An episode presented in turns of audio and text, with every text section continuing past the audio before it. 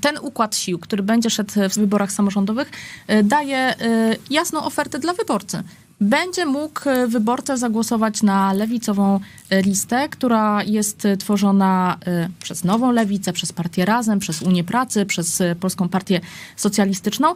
I te sprawy, które dla nas są istotne, chcemy realizować także w samorządach na poziomie, na poziomach województw, powiatów. Wyborca dostanie jasną, klarowną ofertę też od nas. Jeżeli będzie chciał zagłosować na liberałów, proszę bardzo, jest do wyboru Platforma Obywatelska. Będzie chciał zagłosować na drugą opcję liberalną, liberalno-konserwatywną, ma trzecią drogę, będzie chciał wybrać ofertę lewicową, zagłosuje na y, lewicę. To, co w samorządzie czasami zupełnie y, y, odbiega od tego, co na tym gruncie takim ogólnopolskim i bardzo różne koalicje, różne osoby, różne szyldy potrafią się tam na dole dogadać dla dobra tych lokalnych społeczności.